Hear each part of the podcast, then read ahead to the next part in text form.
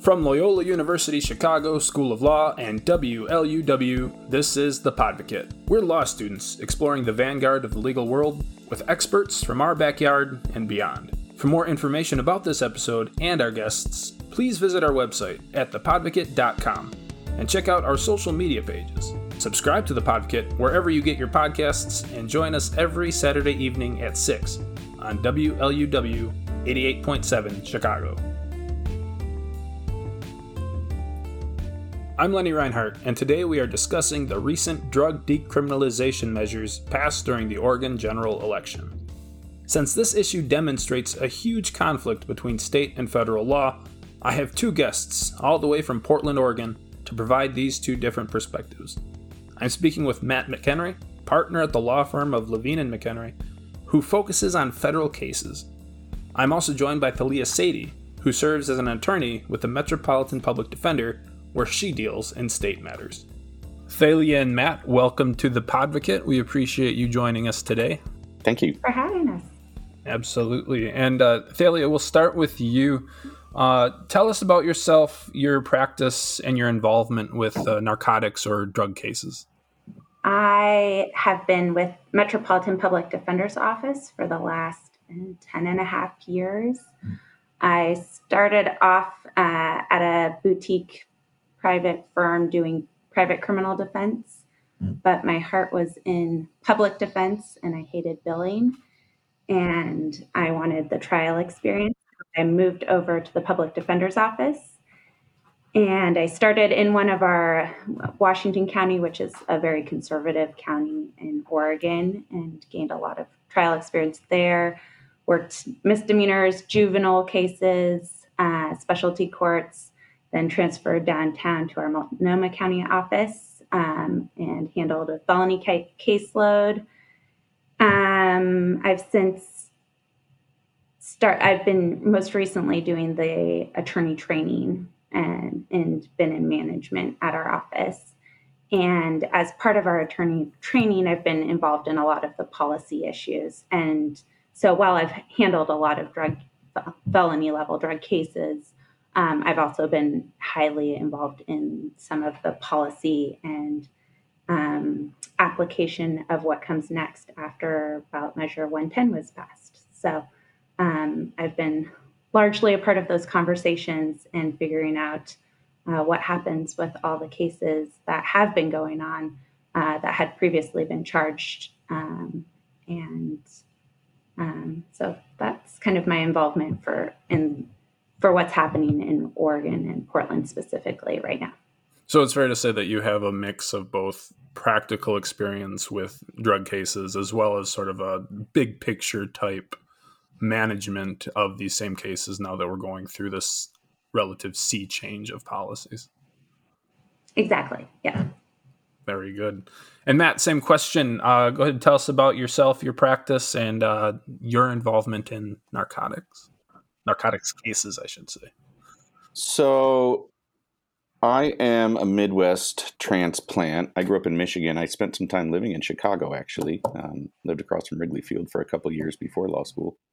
Um, but I came out here to go to the Lewis and Clark Law School because I had it in mind that I would be an environmental lawyer. Um, took some environmental law classes out here and realized that well, it's a a very noble cause that I can very much get behind. The type of work that involved um, was not quite exciting enough to keep me interested. I, I think I'd say. Um, and the summer after my second year, I did a law clerk position at the federal public defender uh, here in town. I nod that way because I can see the office out my out my window here. Um, and sort of never looked back. Um, kind of found criminal defense to scratch a number of my itches, uh, whether it be fighting for the underdog or a healthy mistrust of my government or my own personal feelings about the drug war um, or race as it relates to justice and or economic status as it relates to justice. Um, so at that point, I kind of just focused on criminal defense as a career. I got out of law school uh, and worked for a couple years with uh, my current law partner, a guy named Michael Levine, who at that time was just coming out of being an assistant federal public defender for many many years uh, and coming to private practice for the first time and he kind of took me on uh, as a young associate i worked a couple years for him uh, and then went to the organization that thalia works for metropolitan public defender uh, to get some trial work uh, and to get some kind of in the in the trenches experience as a public defender it's funny i feel like just about any criminal defense in, in Portland or our surrounding area, if they're you know worth their salt at all, they've spent a number of years at Metropolitan Public Defender, where Thalia is. It's a it's a really great organization and kind of a a model for how public defense can be handled in large metropolitan areas. Um, I worked there for a couple years, and uh, my wife and I got uh, got ready to have our first child, and um, the public defender schedule I, I decided wasn't as conducive uh, to being a dad as I, as I wanted it to be. So I went back uh, and rejoined Mike Levine um, as a partner this time, and he and I have been doing pretty much exclusively criminal defense work for together for the better part of probably 12 years at this point. Um, today, my current practice is a mix. I do probably half of my caseload are federal court appointed cases. I'm a member of the Criminal Justice Act panel, which is a group of attorneys here uh, that have been vetted by the courts and the federal defender system who are qualified to take on federal public defense cases. So that's about half of my caseload. Um, and the other half are private retained uh, state cases in Oregon. Um, from the perspective of my interaction with the drug laws here, uh, Thalia is going to be the expert on the state stuff. I, I handle a lot of drug cases in my federal practice. Um, I do not do anymore very many uh, state drug cases, and as we go into this, we can probably talk about why that is. And um, but but when we're when we're talking about drugs, my area of expertise would be certainly with respect to, to federal prosecutions. Right. And one thing that you mentioned, you mentioned the drug war, and that's sort of how we I want to frame and uh, so I want to frame this conversation. Uh, a significant portion of the nation sees the war on drugs as essentially a failed attempt at what should have been handled as a public health crisis uh, from the beginning. So, in terms of the war on drugs or other influences, what makes Oregon unique in the fact that they pursued this decriminalization? Like, what um, what do you two see as what drove this movement?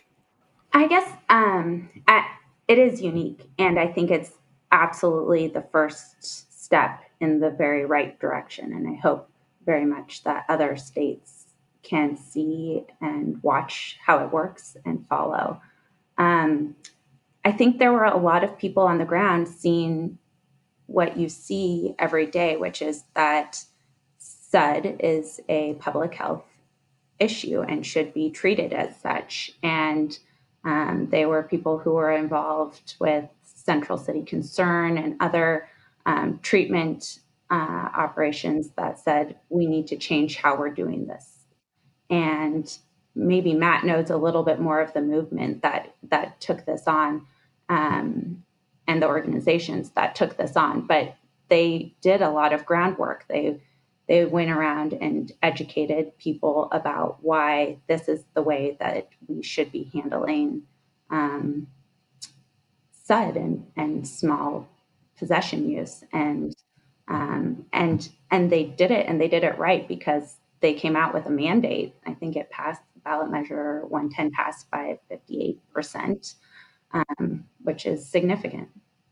And Matt, same question. Yeah, I, I think the um, well, you probably know, or maybe you don't know, I'm, but I mean, Portland in general and Oregon has a fairly lengthy history of embracing the counterculture.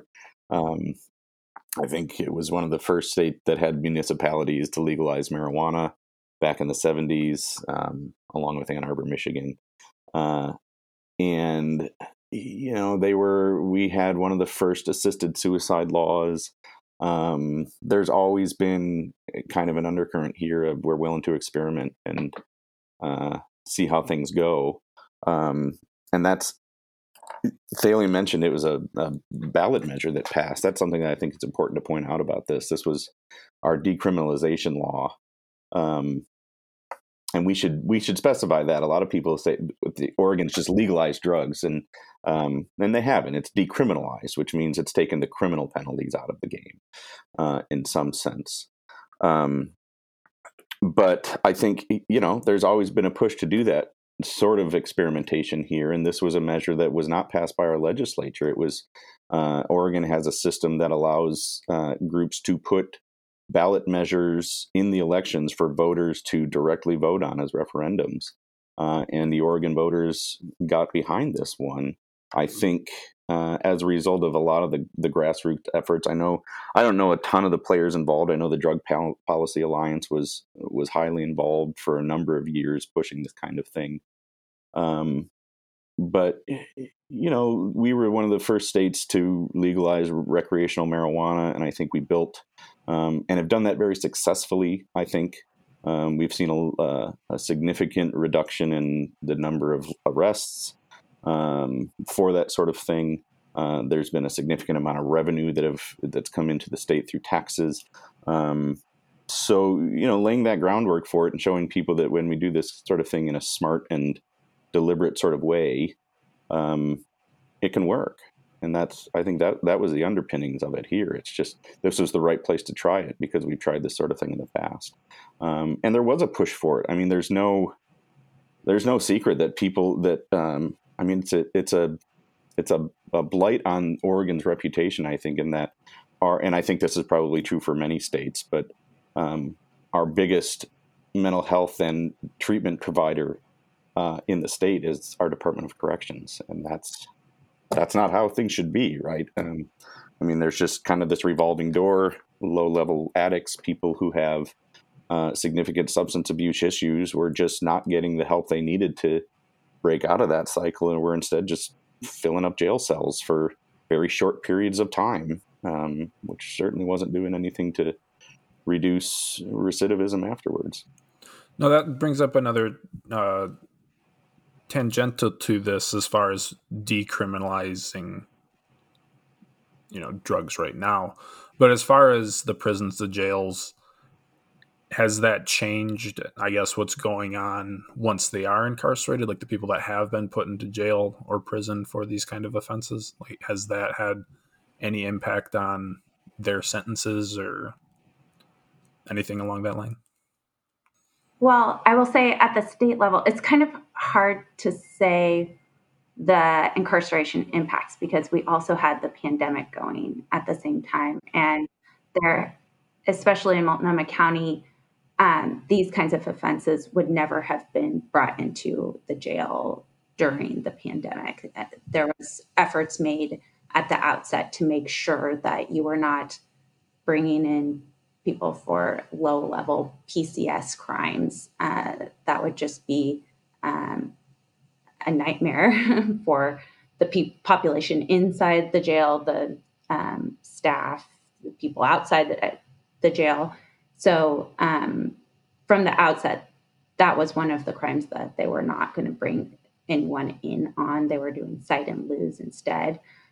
But the number of arrests on those have dropped just dramatically. And you've just cleared out a whole host of cases um, that were really clogging up our system.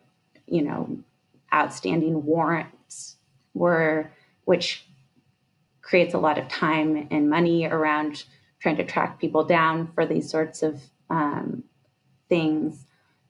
It really has made a tremendous difference on who's coming in to the jail, um, and so and that and that's an important uh, piece of this. And I will say that even though ballot measure 110 was not retroactive in any way, it didn't mean that if you had been previously charged with a low level PCS, that you would be able to get um, a violation offer necessarily on your case. I will say that pretty much right away, um, the Multnomah County District Attorney's Office took a look at that and took a look at the mandate and said, okay, we're not going to pr- prosecute these outstanding cases. We're going to give you the same offer you would have had had you picked this up today. And while it's not it's not in my nature or my um, or my practice to commend the DAs very often. Um, I will say that you know that was the right move, right? It seems so obvious to to me, but that there are certainly other um, district attorneys out there that may have stopped charging them, but didn't go back and say, okay, if you would have gotten a violation offer or earned dismissal, um, we will give that to you now. Mm-hmm. Now, what about uh, law enforcement themselves? Like, is have they been supportive? And this goes for you know any of the the wide range of other associated crimes when you have with you know with narcotics. Uh, have they been supportive of it, or have they sort of been less than enthusiastic about the the new rules? Well, I, I, I can't speak for what things are like sort of on the ground um, in individual patrol areas. I, I know that as we were leading up to the election with this referendum, that were, I mean, those were the agencies that were very vocal uh, in coming out against this sort of referendum. Um, you know, the dangers that it would lead to increased property crimes and higher levels of overdoses and uh, you know more of a of a more of a strain on an already very strained group of individuals and personnel and, and system. Um, in practice, I don't know that we've seen that. Like I said, it's kind of hard for me to speak to it. I, again, it's it's really hard to track the effectiveness of something like this during the last couple of years because I mean prosecutions across the board, both in state and federal, are down, um, and that's a result of the pandemic. That's it. It could be people are not out committing crimes as much as they have been in the past. It's also a function, I think, at least in Multnomah County, um, we have recently erect, elected a a new and fairly progressive DA in the grand scheme of things. I, I know Thalia's uh, rolling her eyes a little bit, and I, I agree. Mr. Schmidt has not uh, has not delivered on every promise he made during his campaigns, but it's a significant sea change, I think, when he did when he did come in. Um, and there were decisions made as a as a response to the pandemic out of his office, certainly to not charge, um, not arrest, not hold in custody uh, individuals charged with certain crimes, but that was more a result of we don't want to bring people into our jail system, in our court system, unless it's absolutely necessary, given the pandemic. So I think we still need a couple years before we can really see what what the effectiveness is, um, kind of from a global data standpoint. Um, Thalia, you may be able to speak to more anecdotally what you're seeing these days, like in practice. Yeah, from some of the meetings I've attended, what's been noted, and and I can't say exactly what is what to attribute it to, is that even though, for example, this um, has been in place since the beginning of February, I think in Multnomah County they've been tracking. So they've been tracking citations. How many citations are being issued by county um, for for these uh, for like if it's meth, it's less than two ounces. If it's heroin, it's less than an ounce. So small personal user amounts of um, drugs. And I think the last I had heard in Multnomah County, the number of citations had been five. So what that says is that they are actually not doing these citations very much at all. And what seems to be the issue is that the the police officers don't think it's worth their time and energy to pursue that to spend the time uh, just for just to write out and make that contact and write out a citation. The problem with that is part of the way this is supposed to work is that um, through getting that citation the person is then uh, make is then has the choice to either get a fine for that violation, or they have the ability to um, call a um, a uh, a hotline that connects them for an assessment that and then they can potentially get connected to services. That's the whole impetus behind this is okay let's get people connected to services that they need to address these without the punitive um, incarceration aspect of it.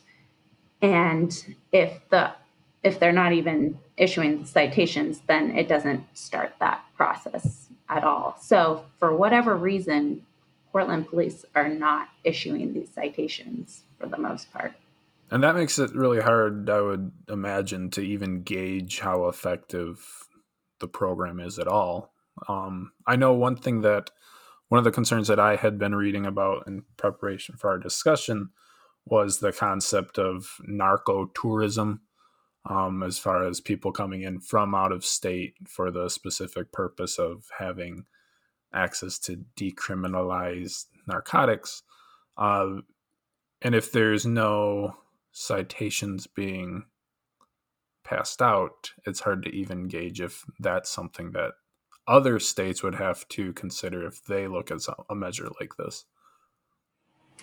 Yeah, I mean, it's still illegal to deal any of these drugs, right? So you still have the same, like, there's no, there's no, it's not like with marijuana where we've actually truly, truly legalized it by the state level at the state level, and you can go into any dispensary and and and buy it. So it's the access still is not just like you can just show up and I mean I guess there's places you could probably walk and try to find um, something, but that that act of dealing would still be illegal, and if the police are watching, that would still be something they could absolutely arrest on. Um, yeah, I think that's a more of a product of the meme culture than than what's really happening. Um, certainly, we have a we have a cannabis tourism trade here that's you know very robust and embraced, and uh, you know our cannabis industry here doesn't make any bones about it. Come to Oregon, we've got you know we've got better weed than anyone else, um, but you're not you're not seeing anything close to that in terms of these drugs that were decriminalized. And again, it's not it's still very much illegal to, you know, be out on the street passing these drugs along. Um, I, I mean, in my practice, it's of my federal practice, 70% of the cases that I get are large scale drug distribution cases carrying significant mandatory minimum prison penalties. Um, you know, and well ostensibly the the feds pick up these cases if they're uh, always if they're you know crossing state lines or if there's a connection to cartels in Mexico or things like that. Um, but that I mean, it's not hard for them to make that connection in any case. Uh, it's, it's, a very rare situation where uh, hard drugs, the kinds that we're talking about here that have been decriminalized, were were produced in Oregon. So, um, I mean, people out here that are engaged in that sort of business are still very much under the watchful eye of the federal government and law enforcement. Um, and I think that was the right way to do it. Actually, I mean, it's uh, the point of the measure was to get folks that have a substance abuse disorder into the kind of treatment they need um, and out of the jails. Um, but it wasn't to you know open up a kind of free range drug market here. Um, and certainly, I think, like like Thalia pointed out, the at least one of those hoped for goals has has happened. We've certainly seen a lower level of arrests and incarceration as a result of this. Whether we're seeing more people that need it get into the treatment that that they should be getting into, um, that's hard to say. In part because officers aren't uh, aren't enforcing the new law because there is some things to be enforced still. It's it's still you know it's still illegal to to possess these things it's just not not criminally illegal yeah i thought those i thought those were great points matt and and i think the hope is that the infrastructure is going to be really built up around um, around treatment because part of how they did part of the ballot measure also paired it with funding and they're taking funding from kind of excessive taxes from marijuana. So anything that over like eleven million two hundred and fifty thousand dollars um, that comes in through taxes on marijuana goes directly to um, funding treatment around this program which is fantastic to like take something from that and build it into something where people are there first of all voluntarily presumably and hopefully and um, and provides ac- access to housing. Uh, i know that um, there's a senate bill it's senate bill 755 is the one that is supposed to pass that helps to implement um, ballot measure 110 and part of that is using money for housing. So, um, houselessness is definitely an issue that we have in, in Multnomah County and Portland, and and completely wrapped up um, in in the need for um, in when you're looking at how to help someone and and give them treatment, um, ha- ha- providing that component can make all the difference for mm-hmm. someone. One thing that was that was brought up was as far as the conversation between legalization and decriminalization. And so when you have thinking specifically about legalization, about uh, marijuana specifically, uh, President Biden, it made the news that his administration was, uh, and I, I, forget the specifics, but there was uh, concerns within specific communities about the administration's attitude towards marijuana use in some of the people that were trying to come aboard his administration. And that brings up another topic that you just have to bring up when you talk about um, legalization, and that's sort of the conflict between the federal and the state law when it comes to marijuana specifically. Have either one of you ran into issues where that came into play? Well, it, yeah, all the time. I'm, I'm sure that's the answer for Thalia too. I mean, there's there's always the the conflict between federal and state laws. Um, you know, from from the standpoint of what Oregon is trying to do with the decriminalization, it's I mean, it's a concept we all learn in law school, right? That the state, the, the idea of federalism is that the states can act as this sort of experimental laboratories to see what works and what doesn't before the feds get on board. Um, and I think that that's that's going to happen at least certainly with respect to to cannabis legalization. I think that's only a few years away at the federal level at this point. Um, but the federal government is a very slow moving beast. Uh, it is a very difficult thing to turn to the other direction. Um, I know that you know there's anytime somebody here is uh, convicted of a state crime, not any time, but often when people here are convicted of a state crime, there's often a probationary or supervision component that comes with that. And there's always a big question and push about, uh, you know, it's a standard probation condition that you have to obey all laws.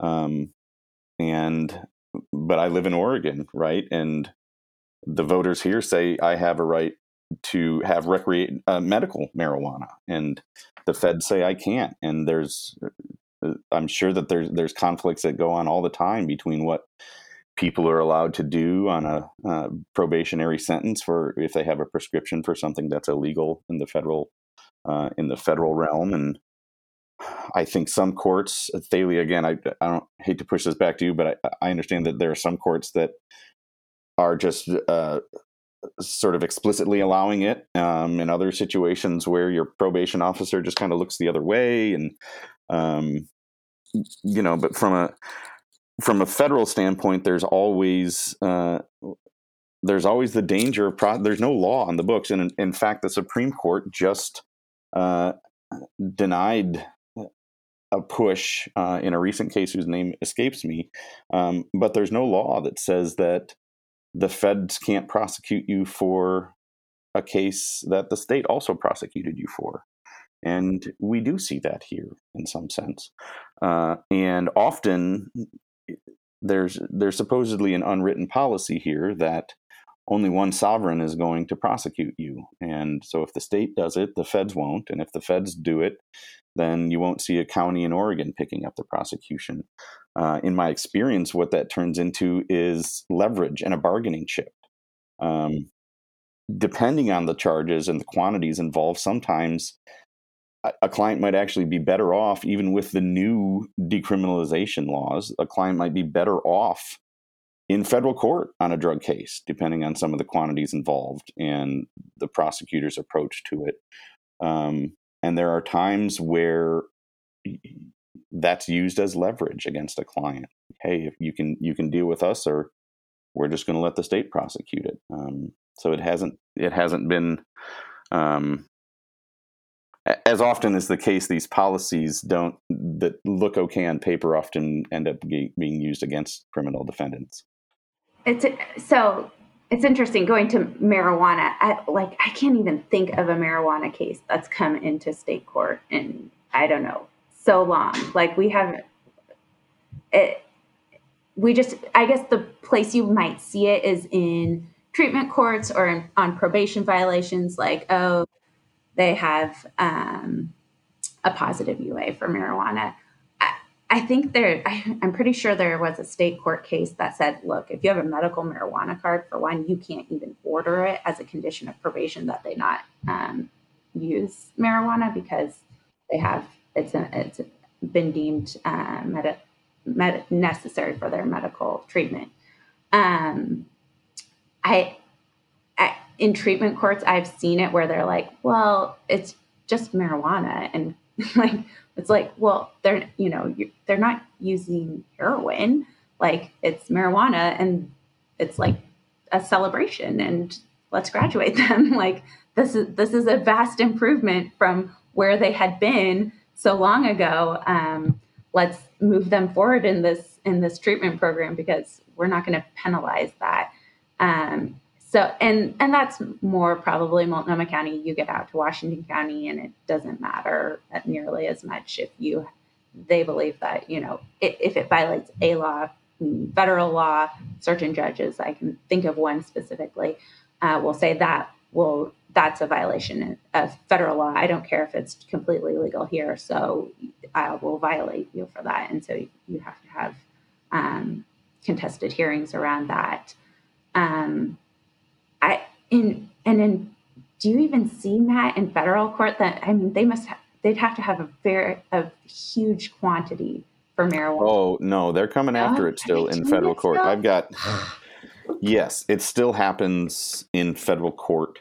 Um, usually when uh, an individual or organization is uh, blatantly flaunting the distribution laws, what what is allowed um, in terms of being a licensed provider or a licensed grower in the industry. Um, they very much are prosecuting cases where Oregon weed is being shipped or transported to other jurisdictions. Um, and the prosecute, I, I, mean, I was just working on, I'm working on one right now. Uh, and the U.S. attorneys here uh, very much still think these are prison eligible offenses. Um, certainly not to the extent they were, but uh, yeah, it's it's as I said the the federal the beast of the federal criminal justice system is a very difficult thing to turn. Um, and yeah, they are still very much where it's appropriate in that situation where they're seeing large quantities being shipped out. Uh, they are absolutely going after these folks. Mm-hmm. And Thalia, you brought up an interesting point and something I hadn't thought about until now. Uh, I, like Matt, home state of Michigan. Um, and so when you think of Michigan, there's Detroit, and then there's sort of outside of Detroit.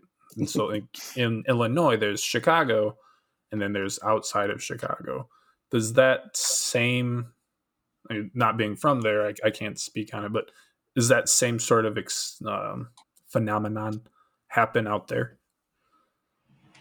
Yeah, I would say uh, Multnomah County is has a lot more, for for the most part, has a lot more kind of liberal policies um, from that DA's office.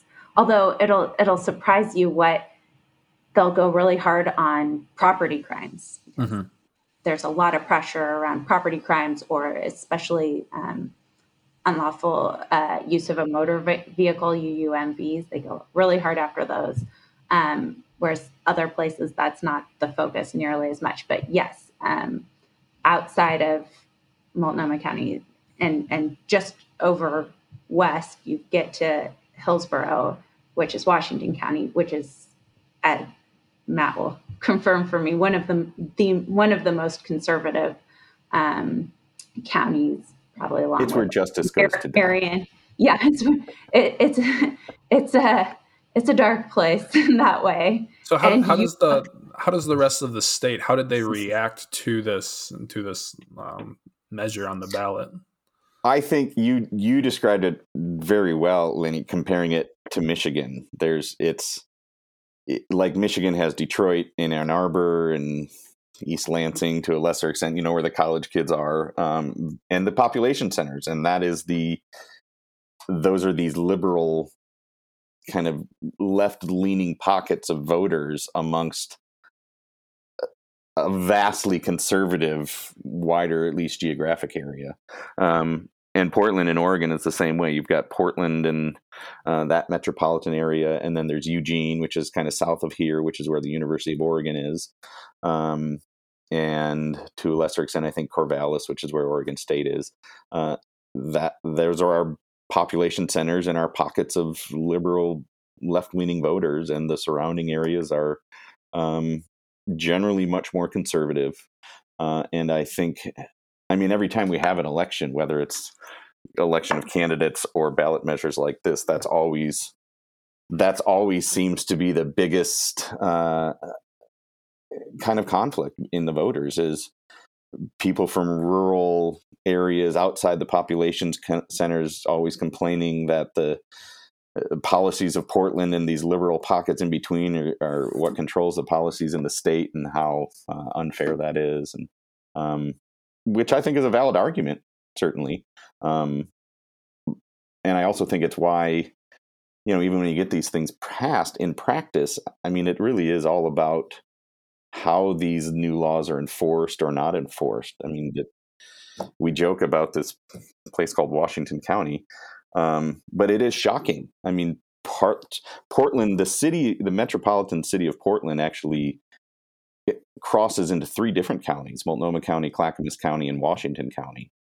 And whereas Multnomah County is, I mean, as things go, it's probably the best place to be a criminal defendant if you have to be charged by a prosecutor um, in the state. And Washington County is hands down, no question about it, the worst place to be facing criminal charges um, and that's a, a, function of the the locality politics, I think, uh, more than anything else. So, when earlier we were talking about the the police not giving out the citation, so depending on that specific jurisdiction, there's other jurisdictions that might be giving out citations, like you know Reese's cups, but yeah. it's just the locals; they're the ones that are they see other other issues are take bigger priorities in writing these citations probably. Yes. That that's i mean i think that what the last thing you said is an understatement right now. There's um particularly in portland proper there are at least in law enforcement's eyes several other issues that are taking significant priority over over how they're enforcing the new decriminalization laws mm-hmm. now in context of sort of the conversation that was going on this past summer um, and continues to this very day as far as um, the quote unquote defunding the police conversation did that again conver- did that conversation did that impact this initiative when this was coming through? Was this seen as an opportunity to say, hey, we have all these resources going to law enforcement for these narcotics? You know, we can put these funds in a different method. And this is a way that the that the voters found to sort of implement that thought process. I, I mean, I think you're right. I think a spotlight has been put on how we do policing and our police.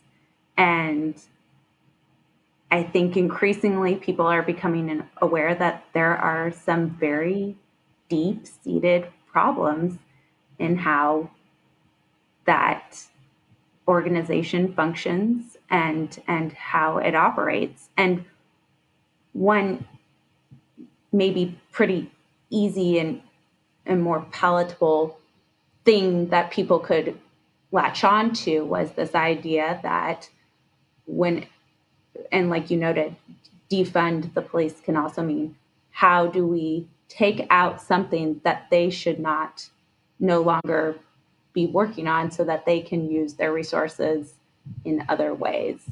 Um, and I think something that was probably pretty easy for people to recognize and, and learn about was hey, substance use disorders, low level use uh, possession, we need to connect those people with resources. Why are we always throwing these pe- throwing people in jail, using our uh, our police officers instead of caseworkers to address the issues and get people connected um, with resources.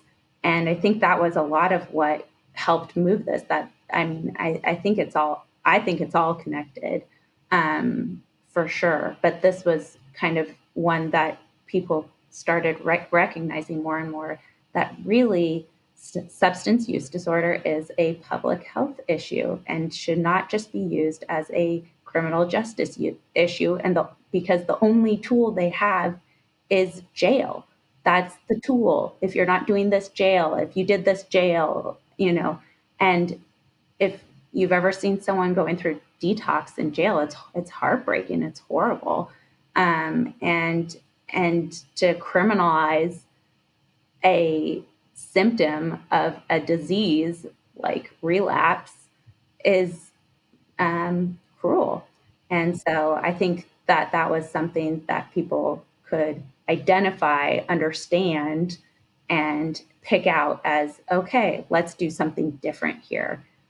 Finally, finally, because you know what? If jail was working, we'd have cured all of all of substance use disorder. No one would have an, an any addiction, right? Um, so it finally, I think, took kind of the whole movement of looking at policing. Um, certainly, um, um, you know, the Black Lives Matter movement. Uh, there was a the protests. I think people were finally listening and saying, "How can we actually do something instead of just protesting? What what can actually be done? Um, and while this isn't directly related to that it, it certainly has um, has far-reaching results. I mean for one the disparities in arrests that happen around drug use is undeniable. Uh, our you know bipoc population are way way farther um, arrested, way more frequently arrested and um, and incarcerated for these kinds of crimes. I mean, this has been a well, this is honestly has been a, a process over 100, 200 years to to start changing kind of the public perception of law enforcement in this country and uh, what its what its roots are, starting with the patrols that were really just out there to to round up slaves, um, and uh, understanding that that's that's the roots, that's the basis of our of our current law enforcement system. And I think what it's really done is uh, ideas that you know five, not even maybe three years ago were were shocking for certain people to hear. Um, kind of the the upswell of support for Black Lives Matter and and that sort of social justice movements that began uh, in the wake of uh, began in earnest, I guess, in the wake of George Floyd's murder, um, really gave people an opportunity to start talking about these ideas that were previously shocking in ways that you know, it's not so shocking anymore. I mean, I think three years ago when people started talking about defunding the police, it was, what you're talking about abolishing the police about you know what what are we going to do for law enforcement? How are we going to enforce these crimes? Who's going to give out traffic tickets? But but now oregon has here's here's one way right? Here's one way you can take a bunch of the money that they're spending on locking up low level and uh, drug users and marginalized members of our community and take that chunk of funds and put it towards helping those people instead of locking them up. And guess what? The police force still exists. It's just not as bloated and as uh, kind of all encompassing as they used to be. Um, I mean, the real problem, it's a completely separate topic, but um, I think at least here in Portland, the Portland Police Bureau has a union that uh, is really drunk on power and has been really catered to by um, our mayor's office in the last several years, um, and really just uh, militantly resistant to anybody suggesting that they should um, lose funding in any sense or impose any sort of discipline on officers that have been uh, found to be in violation of policies or things like that. Um, so again, it's just I think what what the protests did over the last summer uh, here and nationwide is give people kind of a concrete example to be able to show here here's one here's a way that here's what defunding really means uh, so you can see we're not talking about uh, you know this lawless anarchical society. We're talking about you know deliberate almost surgical changes to where the money comes from and what it, what it's used for. Um, whereas previously maybe you know that wasn't even a conversation many people were willing to even engage in. It's when you brought up the the black lives matter protest over the summer. Uh, my wife and i we actually went over there for about a week just to just to watch it just to learn just to sort of see what was happening over there. And one of the things that I took away from it was the ideas that were being talked about by the different folks, the different speakers. They do they do seem, you know, at first because I'm prior law enforcement, so a lot of the things that throughout this entire year, these these are things that I'm just learning. But the different aspects of society that people talk about that do sort of have that undertone of hey this is the way this is the status quo but it could be better. You know everything ranging from you know i was talking to somebody about um you know single family housing zoning you know that in of itself it doesn't seem like a big deal but when you talk about specific communities specific groups and especially in inner cities that can definitely be you know impactful on marginalized communities because that affects housing and when you, you i think we talked about housing here earlier today you know, housing builds into it. Just this, you know, narcotics here that builds into it. It all builds into a society that, if it's not impacting you directly, it's really hard to see it through someone else's eyes. So that's that's the biggest takeaway that I took from um, those protests this summer, definitely. Um, one last question um, before we cut y'all loose for the day. Um, do you think that there's pressure on Oregon uh, in a sense of is there pressure that they do this decriminalization correctly, that there's um, positive outcomes, that there's the impact that they're looking for? Do you feel like there's pressure being placed on the state right now?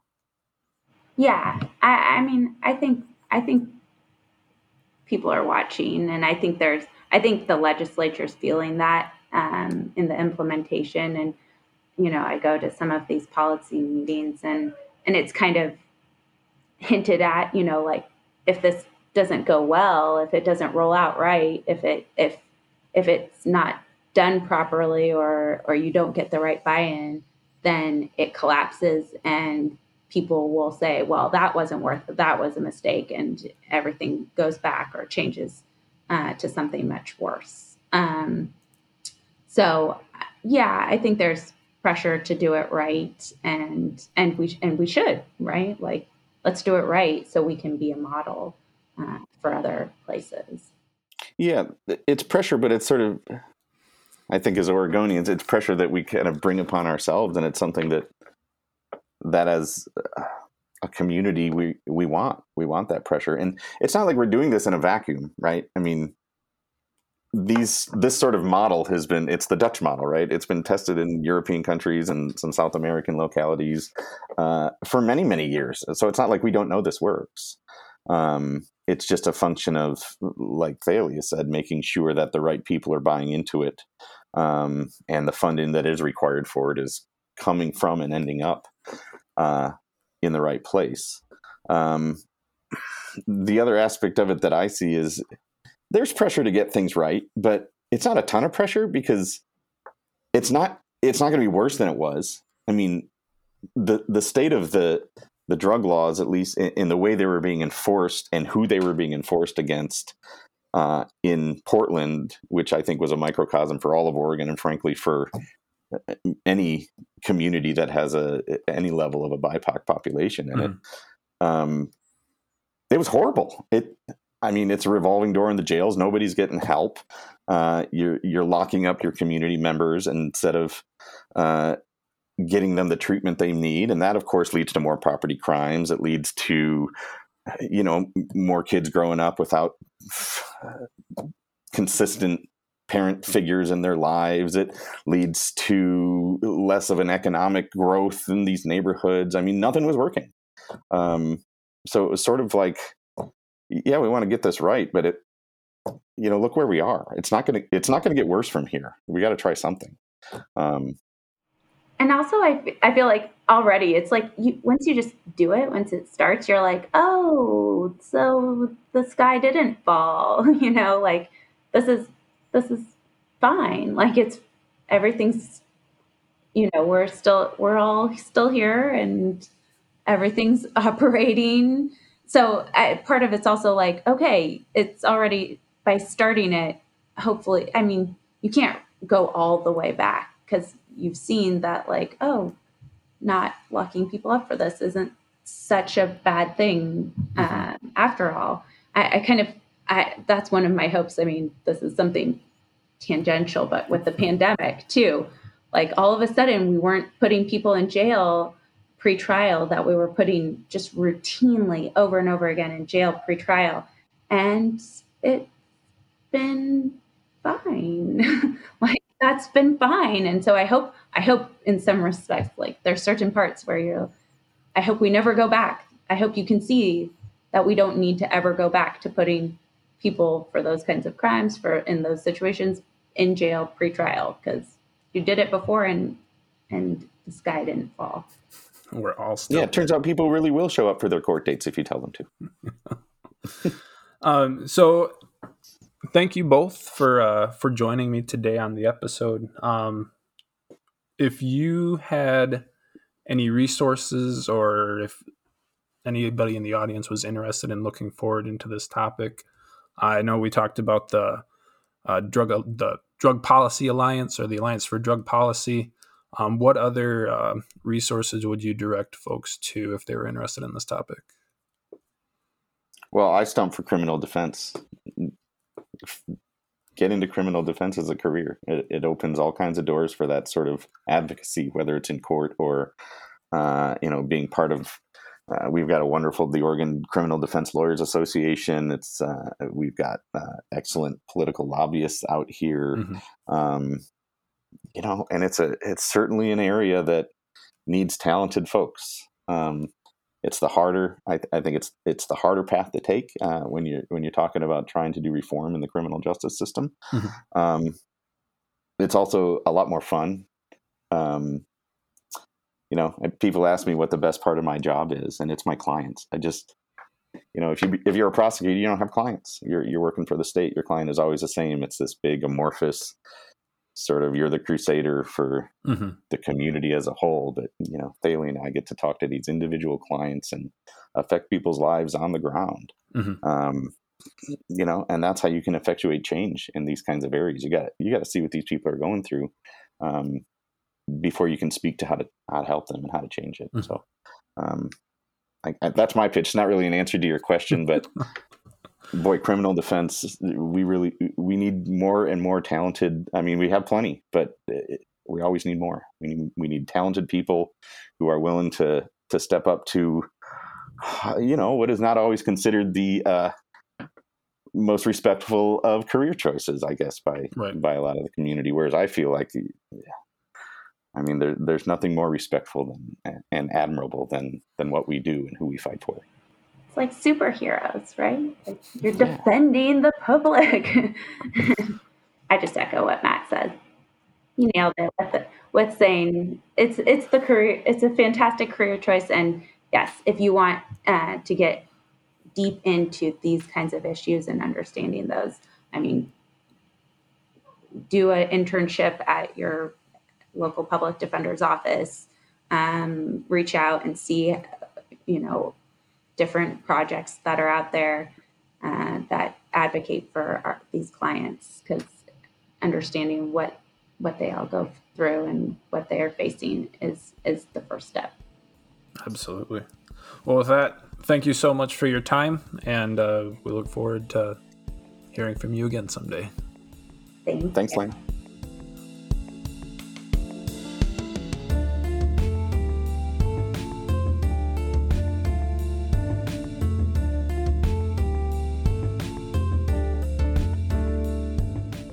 That's all from us here at the Podvocate.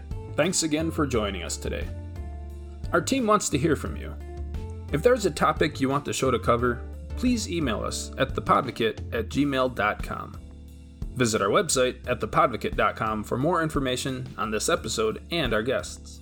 The Podvocate is produced by WLUW, the student run independent radio station broadcasting from the School of Communications at Loyola University Chicago. Our senior editor is Radhika Sutherland. Our associate editors are Olivia Ashe, Emmett Harrington, Leanne Jossend, and Lenny Reinhardt. Our editor in chief is Matt Doran. Special thanks to Dean Michael Kaufman for providing the resources and support to make this show possible. From Loyola University Chicago School of Law, this has been The Podvocate.